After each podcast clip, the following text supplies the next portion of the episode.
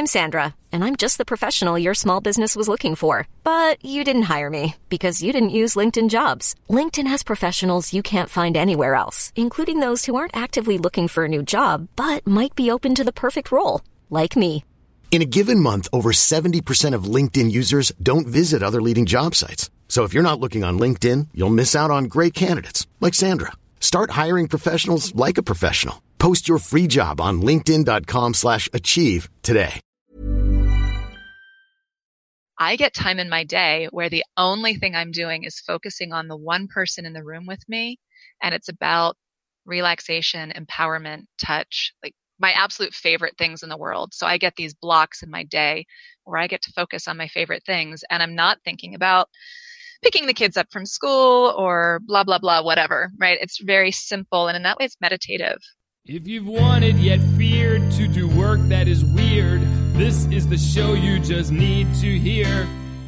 Sounds like a dream job, right? That's Cassandra Brown, and she's a professional cuddler. The job of a professional cuddler is pretty self explanatory, but there's so much more to it. On this week's episode, Cassandra and I talked about why we need cuddling now more than ever, and why her job is changing the world. Plus, she gives me some tips on how to up my own cuddling game, which is, personally, pretty exciting. I'm Sam Balter, and this is Weird Work. Now let's listen to them speak about their jobs, which are quite unique. Weird Work. Thank you so much for being on the show. And first things first, let's start with Are you personally more of a big spoon or a little spoon person? I actually love to be the big spoon. That's my happy, comfortable place. I think there's something in it that feels very soothing to my nervous system. The front of my body likes the pressure of having another body, but not all the pressure of being lied on, right? Because that can be sort of squishing. Yeah, yeah, you don't necessarily want to be crushed. mm-hmm. Right, just held. Held. Yeah, I still don't know where my my own personal preferences lie. I think mm-hmm. probably in the big spoon area, but my wife is taller than me, so I end up being a little spoon a lot. Yeah. So before, what were you doing before you got into being a professional cuddler? Before being a professional cuddler, my most recent thing that I was doing is being a parenting coach. So I had the website parentcoaching.org and I was working with parents online and over the phone to help them with their issues with their kids mostly what I found is that I was helping parents with their issues with themselves, because where we get tripped up with our kids is the places that we got tripped up in our own childhood usually. So it was really fun, supportive coaching work to help people with relationships and communication. And then, and I was also training people to become parenting coaches, really fun work, but there was no in person component to it. It was all virtual. Oh, so you were doing it all like online? Absolutely all online over Zoom, over the phone, over Skype. It was all online. Oh, cool. So when I decided to move to Boulder, uh, Colorado, I realized, wow, there are actually real live human beings here that make enough money and are open enough to weird things that I could do hands on work and do coaching plus some kind of touch. And so then I looked into what kind of touch do I want to do. And my most amazing experience around coaching and the effectiveness. So, of the type of coaching that I do, it's based on work called inner empathy. So, the type of coaching that I do, which is very much about befriending your body and all of the different voices in your head, right? A simple example is if you've ever wanted to lose weight, but then you don't actually exercise and you keep eating junk. Yeah, okay. This is helpful. Very relevant to me at this moment. right. So, yeah, so this is an example of where you've got two different points of view inside of yourself, right? You've got the one that's like, yeah, let's lose weight and be healthy. And you've got the other one that for some reason is still eating junk and not exercising. So the type of coaching I do is very good at bringing those two voices into the room in a very gentle way and listening to both of them and getting a lot more inner coherence, right? Some, some inner harmony so that you're not fighting yourself and you can actually meet the goals that you want. When I was first introduced to this, it was when somebody was cuddling me and the experience of being held and feeling what I was feeling in my body while doing this coaching like knocked my socks off. I've been doing personal growth. I was a yoga and meditation teacher. Yeah. You know, if we if we back it up, that's part of my history. Yeah. Yoga and meditation teacher for like 15 years, and I was still working with this same issue that was about chronic tension in my body. But while I was being cuddled and being led through this inner empathy process, I got insights that changed my life. And was this in a professional setting or was this with a friend? This was not. This was like six years ago with a friend. okay. So I So had you just had this back like of my cathartic experience. awesome. Right. It was awesome. But I couldn't figure out any way to do it. And I had just moved to a place where there were, you know, more corn and soybeans than humans. So that's why I went to the online work. So coming back around to Boulder and wanting to do touch based work, that was still in the back of my mind. And then it floated back up to the surface. And I went, oh my gosh, of course, what I want to do is cuddling and coaching. Of course, that is super effective. And here's this cuddlist training that I just kind of fell into doing, which is wonderful preparation for that one on one one Yeah. Uh, cuddling relationship. And I can just bring my coaching into it. And, you know, then the heavens opened up and the angels sang, and it was awesome. in like a detective movie where they remember like one piece of information and then it all becomes clear. It was like that for cuddling for you. It was just like that, except it took a couple months. But, you know, Yeah, well, I, I mean, it's always something that like happens in the beginning of the, the detective story, and then like by the end, they're like, "Oh, that one thing from the beginning tips it all off." absolutely. So I'm I'm living that moment of epiphany where I was like, right, cuddling and coaching are so powerful together.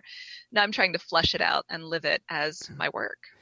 so one question I have is like, why do you think it's hard for people to believe it's just about cuddling and not about sex? Like, uh, like it, why is that such a difficult leap for people?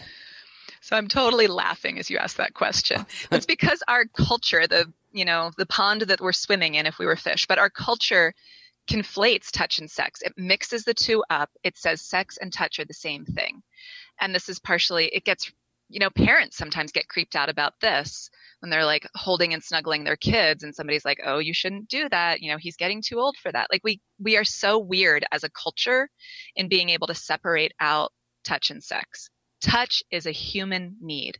Sexual expression is also a human need. The act, having sex is not a human need, but being able to express who you are as a sexual being is a need.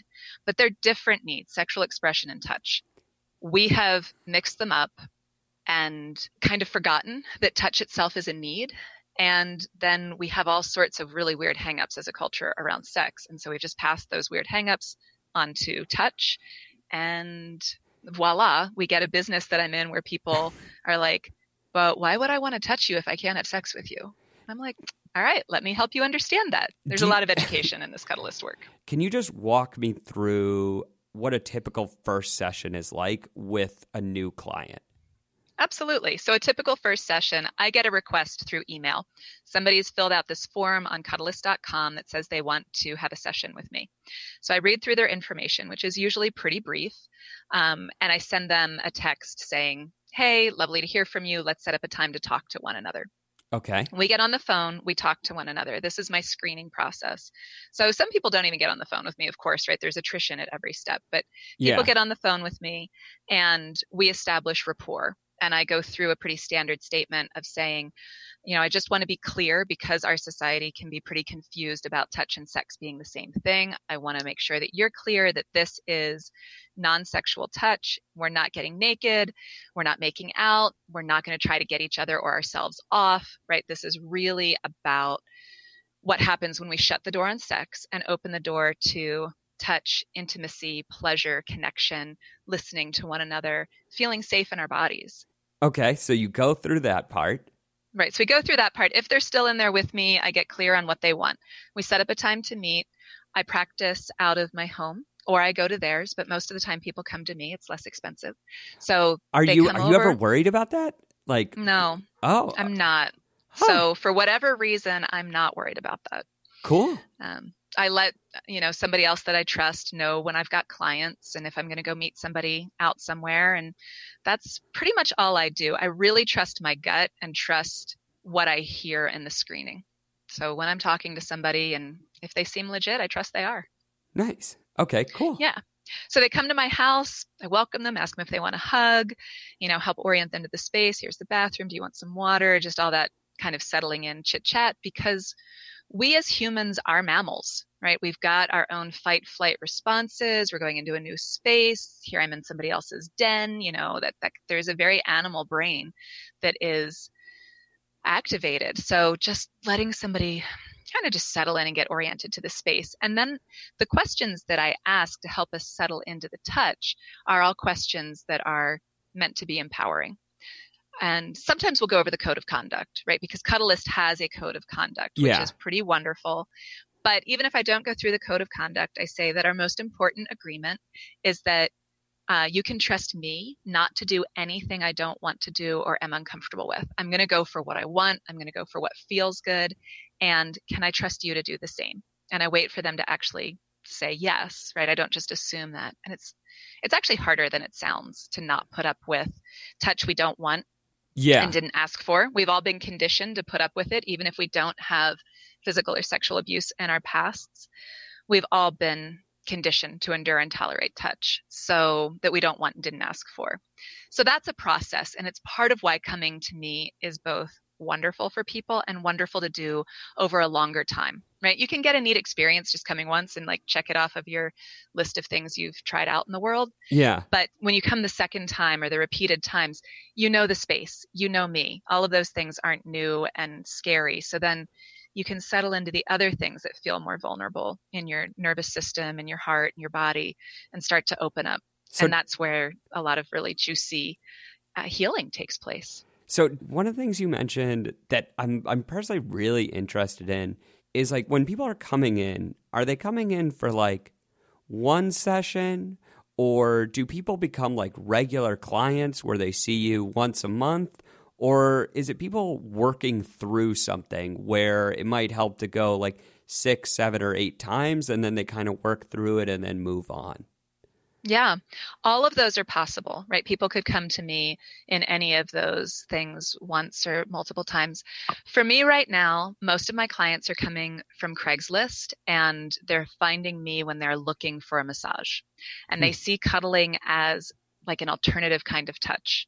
And so I get a lot of people who just see me once because they're like, what is this thing? Yeah. Some people then become repeat clients. So my favorite, my absolute, absolute favorite are people that are coming because they're working through some chronic pain, whether that's physical chronic pain, because physical pain has a mental and emotional component to it. And so the deep relaxation that comes from cuddling, plus the talking and the coaching and the listening that I do, can super help people with chronic pain. I'm just, I'm really, really, really wanting more people to come that have chronic pain Huh. and want to work through it. Um, I've had That's a few so people that interesting. I I would thought I would have think it'd be more like like people are working through emotional issues or like anxiety, but not Mm-hmm. necessarily physical ailments as much. Right. And it's really good for the anxiety and depression and emotional stuff as well. I think going to see a cuddlist could be phenomenal for someone who's experienced sexual abuse or relationship trauma and is wanting to heal that. And actually, my very favorite client that I have right now has relationship trauma and chronic pain, and we're working through both. And it's so delightful to work with him. He comes and sees me once a week.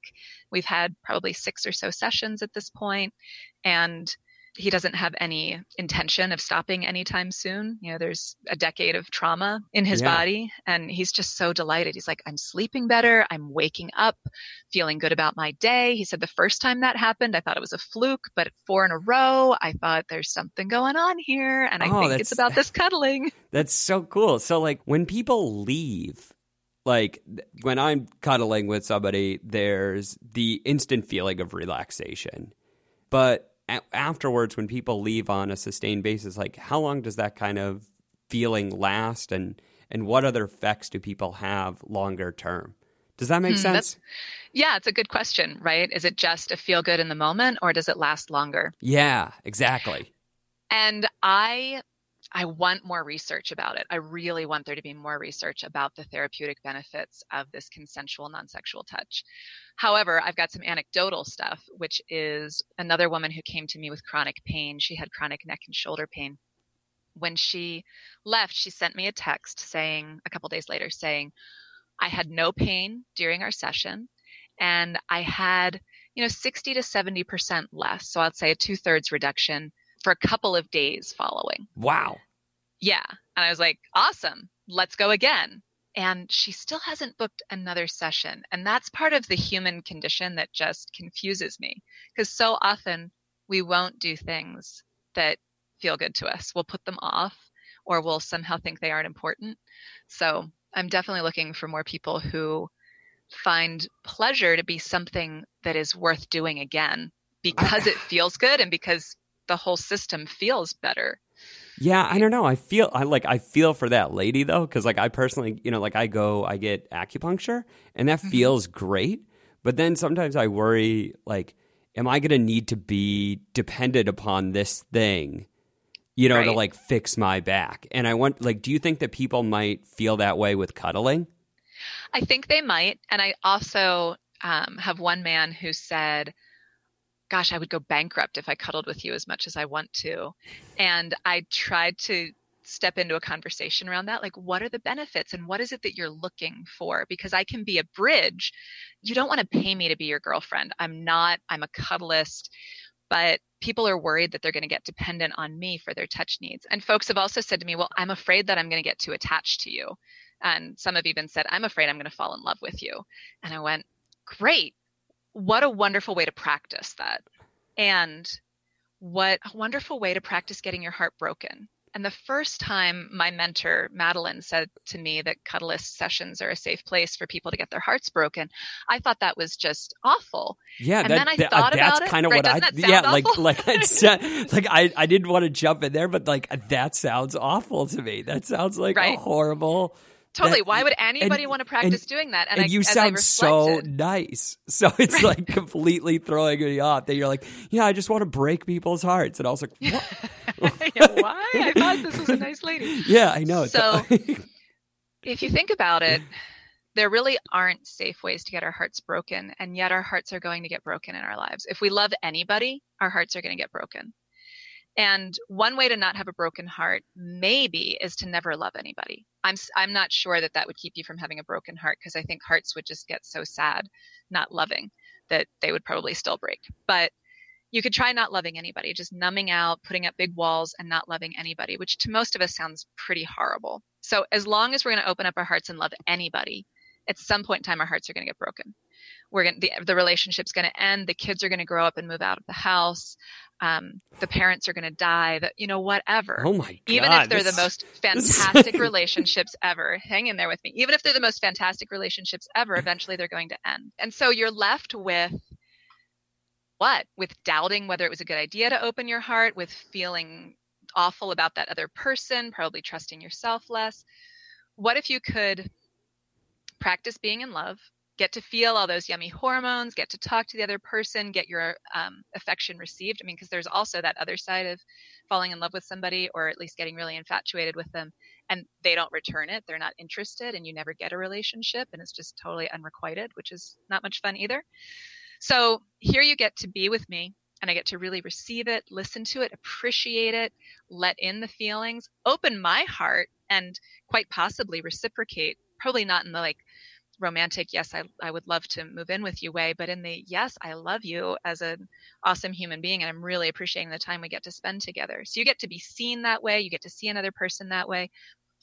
But we've set the stage and you know back in that screening call i also let people know that i don't become romantically or sexually involved with my clients. You could be my ideal mate and i'm still not going to get involved with you because as you if you come as a client you get to be my client.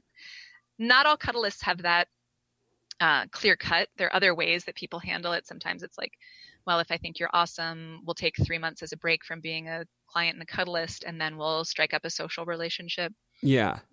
But for me, because because love is so real and so powerful, I noticed that for me to open my heart with my clients, I needed to just set a firm boundary of saying, nope, doesn't matter how great you are, I'm not going to start dating you. I'm not going to you know, start having sex with you, whatever. I'm just, I'm going to love you as your cuddlist. And that's a really powerful relationship. And that's the one we're going to stick with. So I was reading this New York Times article that this part of the conversation is kind of reminding me of. And the person was talking about being a professional cuddler. And I just want to see how this statement resonates with you as as another cuddlist. Mm-hmm. She said, and she's talking about uh, in reference to how is this not like massage. And she said, for massage, there's this feeling you're being worked on and healed. It's not mutual. In cuddling, it's a mutual consensual experience in the sense that both people want what's happening. So do you do you feel that way as well? It really sounds like you're getting something out of the sessions as well. Of course. I get time in my day where the only thing I'm doing is focusing on the one person in the room with me and it's about relaxation, empowerment, touch, like my absolute favorite things in the world. So I get these blocks in my day where I get to focus on my favorite things and I'm not thinking about picking the kids up from school or yeah. blah blah blah whatever right it's very simple and in that way it's meditative i mean partially that's just good business sense i mean who would you want to touch anybody who just didn't care and wasn't enjoying it um I don't know. I mean, me personally, me personally, yeah. I, I do have some hangups around personal touch. I'm actually a bit of a little bit of an anxious person around strangers touching me which which why I was really really interested in this in just even talking to you and learning about this because I wonder like for myself as somebody who is anxious around strangers touch does that make me a bad candidate or a good candidate for a cuddlist you being an anxious person does that make you a better possible client or a worse one i would say it depends on your desire if you want to try it out then great. Being an anxious person around strangers in touch does not by any means make you a bad candidate. It means that you'd want to let your cuddlist know that and you'd want to take your time. Right? Because if you show up at my door and I'm like, great, and I wrap my arms around you and then I say, let's spoon, you're going to be, your nervous system is probably going to oh, be out of control. Exactly like it's not going to work for you. So yeah. going at a pace that works for your nervous system would probably feel awesome and then help have you know a new neural track really that says oh touch with strangers is really pleasant doesn't necessarily override the old one but it starts to lay down new information and whatever we rehearse in our nervous systems is what we start to believe is true so if you start to rehearse oh touch with strangers feels good and safe and i liked it then that's how you'll start to associate touch with strangers. So if you wanted to change that, cuddle parties or a cuddlist session could be great. That's great to know. So how has being a cuddlist changed your own views on, you know, either life or the world or people or anything? Hmm. Well, it's reaffirmed for me my my stance that people are good, right? That's just I mean, that's part of why I don't get nervous seeing new people or inviting them over. I have a basic faith in humanity, and that has been borne out meeting people and working with people. And even the people who, despite my warnings about it being a non sexual session, turn up and try to you know, kind of get a little gropey or a little grindy and I have to say no. Like even those people, I really think they're absolutely doing their best. They're they're doing their best in the situation as they understand it and they're willing to respect me and what I say. You know, nobody's been at all um, you know, abusive or scary or anything. They're just like, "Oh, oh okay, yeah. All right, I won't do that again." And they get kind of embarrassed usually. But I am so delighted that I get to do work that I think is revolutionary and changing the world for the better and I really enjoy it and feel better and more peaceful after having worked. That oh my god, that's so great. That's so nice to like how it's made you feel more trusting in humanity at a time where you know like it doesn't you might be a little bit anxious about things and then like you get to do what you what makes you happy for a job and makes you feel better. I totally do. Can I can I actually yeah. tell you just one short story that's yeah. kind of about that? Yeah, I had a client who came to see me wanting to do his step 5 for Alcoholics Anonymous. I didn't know what that was. Apparently it's the the sharing the ways you have wronged people in your life and the things you're ashamed of and the things you haven't been willing to speak about. Oh, okay. And I said, okay, fine. Yeah, let's do that. And we got clear ahead of time on what he wanted from me because I'm like, you know, I'm I have no familiarity with AA. I'm not sure what we're doing here. So let's get clear, right? That's that whole asking for what I want and setting boundaries. And we got clear that what he wanted was for me to listen to him and to hold him, not try to fix him, not try to judge him, not try to offer solutions or what he should do next, but just be there and hold him and listen. And so I did. And he shared all sorts of things that I would normally, you know, quote unquote, normally have thought were things that only bad people do, mm-hmm. right? Things about drugs and violence and just just some pretty some pretty bad stuff. Yeah. And because of the way that we had set it up, I just I felt really safe with him. I felt so compassionate towards him. I could see where the pain that had been inflicted upon him led directly to the pain that he inflicted upon others.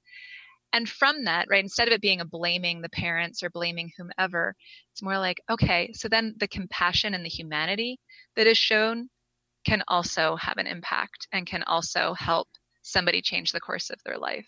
That's incredible. That's that's an amazing. I'm very. I'm. Thank you so much for sharing that story. That's very beautiful. Yeah, you're welcome. And it's also made it so much easier for me to hear all of the stuff my other clients tell me. And they're like, I'm so embarrassed to tell you this. I'm like, oh, honey, you've got nothing on that other guy. yeah, Just be so glad your life has been so much easier than his. Yeah, yeah. At this point, you're like, trust me, it's good. You can tell me everything, but it's not going right. to be a surprise. Um, right. Just to help as as a professional cuddler, what advice would you give people to improve their own cuddling and touch skills?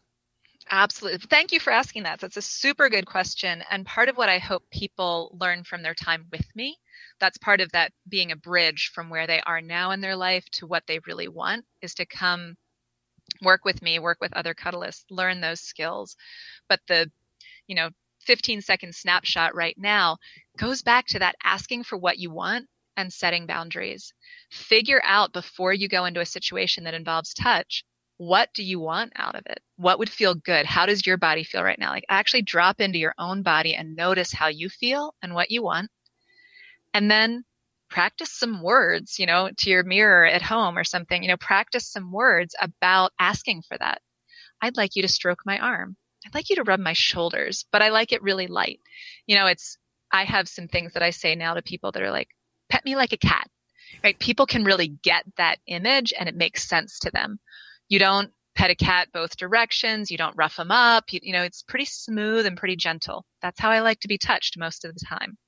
So get some things like that. How do you like to be touched? How could you feel successful and the other person feel successful having it be pleasurable for you?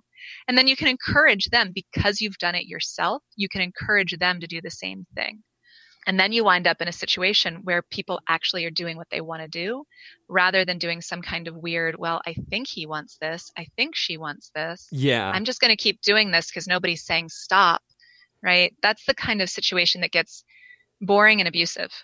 We're kind of worried that we're going to be jerks. We're going to be the one who's like, I want this, give me that, do this for me. Yeah. And we want to be giving and generous and all of this stuff. And so one of the things I help people shift in their reality is noticing that asking for what for what I want, asking for what you want, asking for what my clients want, right? Whoever it is, asking for what you want is an act of love in a relationship. Whether it's an employee boss relationship, a parent child relationship, a lover relationship, whatever relationship, getting clear on what you want and asking for it, and then being with the other through their response and their reaction. But owning what you want is an act of service in a relationship. Well, that's incredible advice for people. Where can people find your work? Ah, thanks. That's a good thing for people to be able to find me.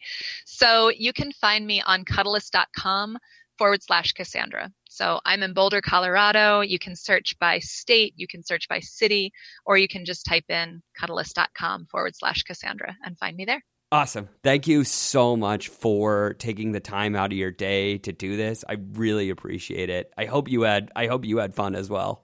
You are so welcome. I totally had fun as well. Thanks so much. Bye. Bye. I'm back. Thanks for listening. I really love hearing from you guys, so be sure to leave a rating and review wherever you get your podcast. And if you know someone with a weird job, we want to be best friends. Send us an email at hello at weirdworkpodcast.com. Thanks. Bye.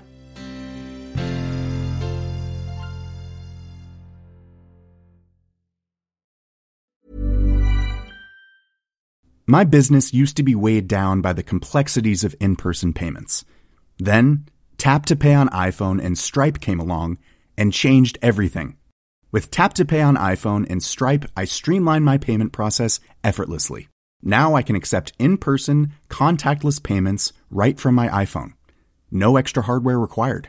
What's truly remarkable is how I can cater to all of my customers' payment preferences. Whether they're using cards, Apple Pay, or other digital wallets, Tap to Pay on iPhone and Stripe ensure a smooth checkout experience every time.